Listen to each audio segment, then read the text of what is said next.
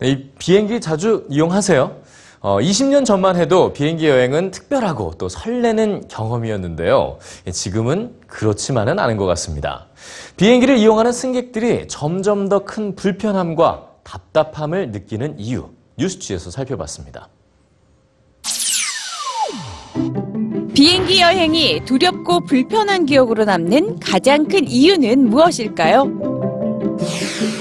2013년 미국에서 발표된 한 연구에 따르면 국내선 이용 승객의 불만이 1년 사이 20%나 증가했는데요. 승객들을 화나게 한 건 다름 아닌 비행기 좌석의 크기였습니다. 과거에 비해 미국인의 몸집은 커졌지만 비행기 좌석의 크기는 점점 작아졌고 시트 피치라 불리는 앞좌석과 뒷좌석 간의 간격도 좁아졌죠. 20년 전 economy class의 좌석 간격은 평균 35인치, 약 88.9cm였지만 현재는 31인치로 약 10cm나 줄어들었다고 합니다. 심지어 좌석 간의 간격이 28인치밖에 안 되는 항공기들도 있죠.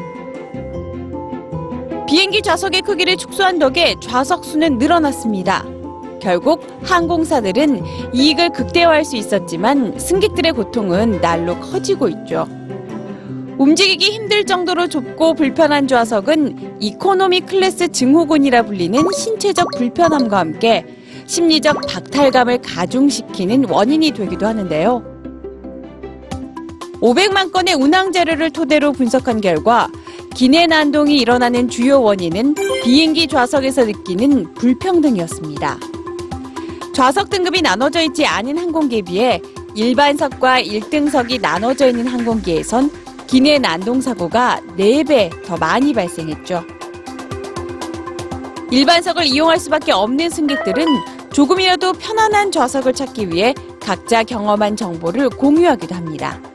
이렇게 자신이 탑승할 항공기 정보를 입력하면 좌석 간의 간격을 알 수 있고 더 좋은 좌석과 피할 좌석에 대한 정보도 얻을 수 있죠.